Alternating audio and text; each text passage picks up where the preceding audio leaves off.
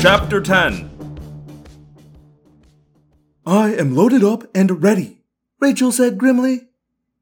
Give them a warning shot. He said. Careful not to hit Cassie or the others.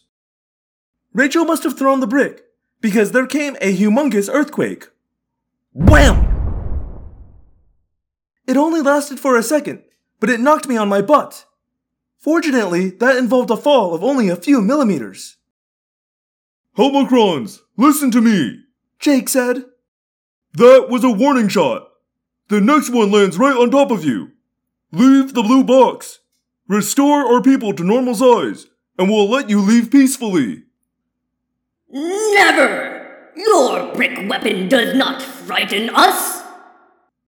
Yeah, well, it banged up your other ship pretty well, Rachel said. Helmacrons, listen to me. I recognized Ax's thought speak voice, which meant he was probably in his normal body. Great. All I needed was for my parents to come home, find Jake and Rachel and a big blue scorpion tailed, four eyed deer boy in a standoff with a toy sized spaceship, and me the size of a gnat. Helmacrons! Ax said patiently. If you are capable of spaceflight, you must also understand the fundamental laws of motion. Her weapon has a mass as great as the mass of your ship. It will be thrown at a velocity that will. Do not lecture us on physics, you inferior human! I am not an inferior human. I am an intellect. Hey, Rachel said. Sorry. Ax said. I didn't mean to say that humans are inferior. We will crush you, intellect! All intellect will grovel before us! Not if my friend Rachel hits you with the dense oblong cube she is holding. It's a brick, Ax. It's called a brick. We build our houses out of them. Perhaps you should not mention that fact. Ax said in an aside. The Helmacrons are already contemptuous of humans. Okay, I've had enough of this battle of the alien egos here. I'm counting to three. Then I'm throwing this brick.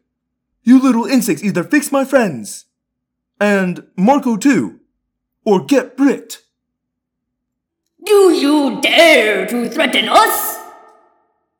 One, Grovel before the might of the Helmacrons! two. Ah! Rachel cried. The other ship! It's back! Jake yelled. Look out! I could see it all happening, far, far overhead. A gigantic Rachel, holding a brick the size of a high school. The second Helmacron ship, which no longer looked nearly as tiny, came zipping in and shot Rachel in the shoulder. She let the brick fly, but it wasn't an aimed shot. It was reflex. The brick arced through the air and began to drop, straight toward us. Run! Marco yelled. He was now as small as Tobias and me. We ran. Tobias flew. No! Jake screamed and launched himself through the air, hands outstretched to catch the falling brick. But then, thwap! Ax's tail blade snapped like a bullwhip. There was a shower of sparks that might as well have been the 4th of July to us on the ground, and suddenly there were two smaller bricks tumbling apart. I shot a look upward at the two tumbling half bricks. Freeze! I yelled. Wham! Wham! They dropped on either side of us, once again knocking me off my feet. Then, a much heavier impact. Waboom! Jake hit the ground, fortunately missing us as well. His face lay sideways. It was about as high as a 30 story building. His eyes were like brown and white swimming pools, huge globes that looked as if they might pop and drain down like runny jello. His mouth was a valley. His nostrils were caves. When he breathed out, it nearly knocked Tobias out of the air. And when he sucked in a pained inhalation, it was like being near a vacuum cleaner. I stared up, transfixed by this face I had always found attractive. And I found myself staring at a zit bigger than I was. Fortunately, Tobias was paying attention to more important things. Jake, above you! Jake rolled over, a moving mountain, just as the two Helmacron ships, holding the blue box with twin tractor beams, attempted to fly over him. He rolled onto his back and shot an arm about a thousand feet into the air. Fingers the size of Taxxons closed around the blue box and yanked it down. The two Helmacron ships jerked, shuddered, but flew on. We had the box back! Unfortunately, Marco, Tobias, and I were still small enough to set up housekeeping inside a thimble. Chapter 11 Oh, great one! Most magnificent of all leaders! We have met the vast enemies in battle and have triumphed! Using the power source we discovered, we have shrunk three of the aliens to our size. And we would have captured the power source as well, but for the cowardice of the Galaxy Blaster. Filled with the courage you give us, we shall recapture the power source and use it to drive our enemies from us, wailing and crying. From the log of the Helmacron ship, Planet Crusher. Cassie? Tobias? Marco? Rachel's huge voice boomed. I looked up at her, so tall she could have been the Sears Tower. I wasn't sure exactly how big I was, but I had the feeling I was not large at all. For one thing, dirt wasn't dirt anymore. It was rocks. I heard Tobias answer in thought speak. Rachel, watch where you step. We're down here. Down where? On the ground. I don't see anything. We're kind of small, Tobias said. Kind of small. Marco shrilled. A termite could kick our butts. Very small, Tobias amended. Are all three of you together? Jake bellowed. Yeah, we're all together. What are we going to do? I don't know. Jake admitted. Ax? I believe, Prince Jake, that the Helmacrons have a means of diverting the energy of the blue box and using it in a very different way than was intended. Gee, do you think? Marco mocked. Of course, none of them heard it because it came out. Me, do you think? And even that's an exaggeration. To really convey how little sound we could make, we'd need microscopic print. Perhaps they should attempt to morph.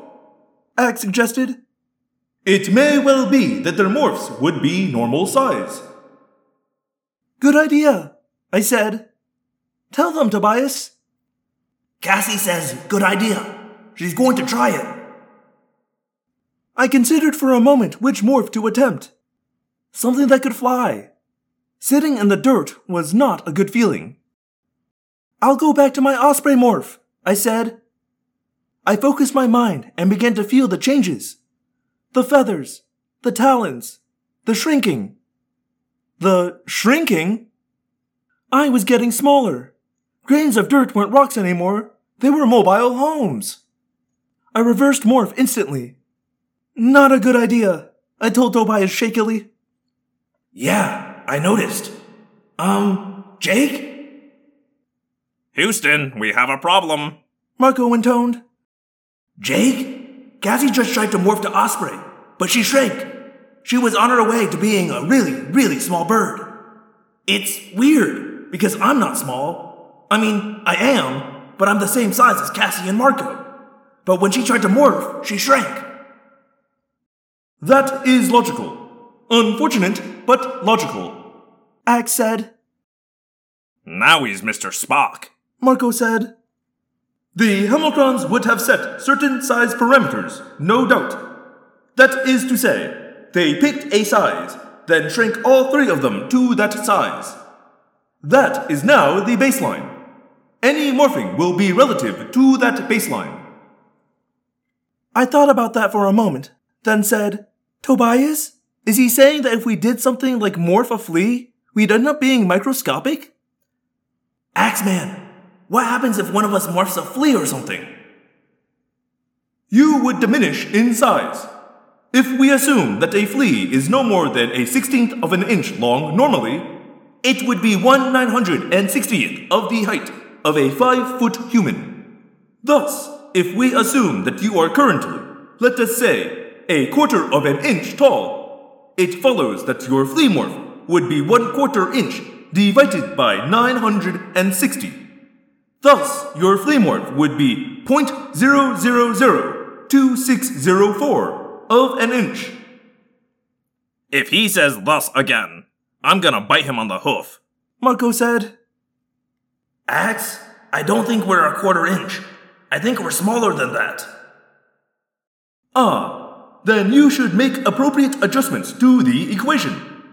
For example, if you are a sixteenth of an inch, and that would be my best estimate, that translates as 0.0625 inches divided by 960, which would make your flea morph 0.0000651 inches.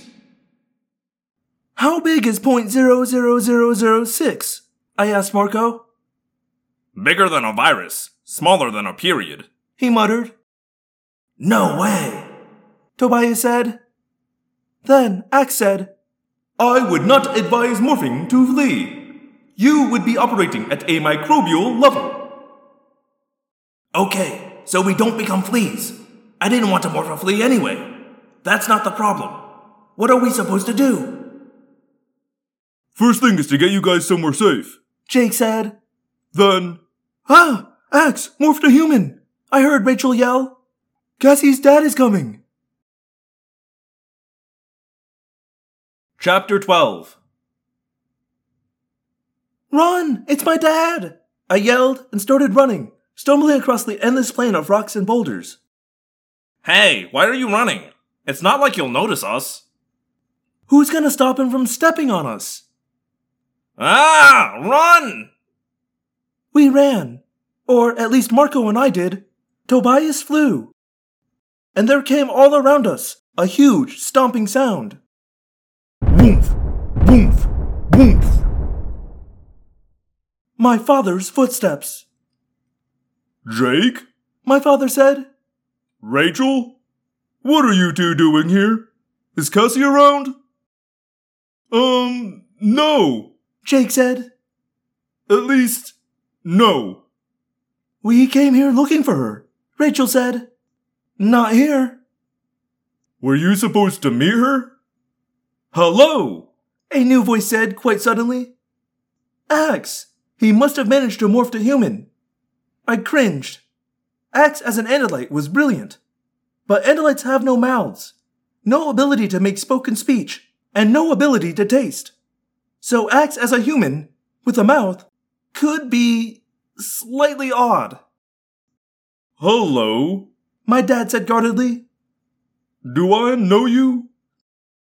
I do not know whether you know me. Ax said. Only you would be able to answer that question. Then he added, Chun. Question. I. I don't think I do know you. My father said slowly. Why were you hiding behind that cage? I did not wish you to see me. Ax said. But now you may see me. There was a long pause. Okay. My father said at last. I am a friend of Cassie's. Ax offered. From school? From school? School? School? Yes, from school. School. Meanwhile, I was running and stumbling and banging my knees on particles of dirt. Marco was right beside me, and Tobias was flying along above us. We were flat out running. We were probably going like two feet an hour. Then, Woomph! Ah! Jake yelled. Um, look out where you're going. Why? My father asked. Because I. Because I. He thought he saw a nail, Rachel said. I thought I saw a nail too. Ax, didn't you see a nail? What is a nail? Nail? Is it similar to male? Is he alright? My father asked. Who, Ax? Sure, he's fine. Jake said. He's just from a different country. I groaned. Oh no, now my dad will ask. Oh, very interesting. Ax, what country are you from? I am from the Republic of Ivory Coast. Oh man, I moaned. Why did I ever give him that World Almanac? You know, if you don't mind my saying so, you don't look like you'd be from the Ivory Coast. My father said. He was getting that edge he gets in his voice when someone is slowly but surely beginning to grind his last nerve. How about Equatorial Guinea? The Republic of Kazakhstan? Canada? Tell you what, My father said. let's go with Canada. I am from Canada. I am Canadies. Well, I think old Ax is handling that pretty well. Marco said brightly. You'd never guess he was an alien. An idiot, maybe. Alien, no. How about if you kids just go on home? I'll tell Cassie you came by. Leave? Jake asked, sounding panicked. Yes, leave. My father said, and his deep, This is your father talking, and I've taken all I'm gonna take voice. They didn't argue. What could they say? We heard their stomping feet as they walked off. Then, much closer, my father's humongous feet, roughly 10 football fields long, whamming around. Just ahead was a gigantic horizontal tube, the bottom bar of a cage. We ran beneath its shelter and cowered there, gasping for breath after our three inch run. That is one strange kid. I heard my father mutter. Need to talk to Cassie about that one. Then he must have scuffed his shoe. I saw the vast, rounded front of his boot, a 15 story tall hump of leather, come winging toward us. It hit the dirt and kicked up a small amount of dust. A few tablespoons of dirt, no more. Just enough to bury us alive.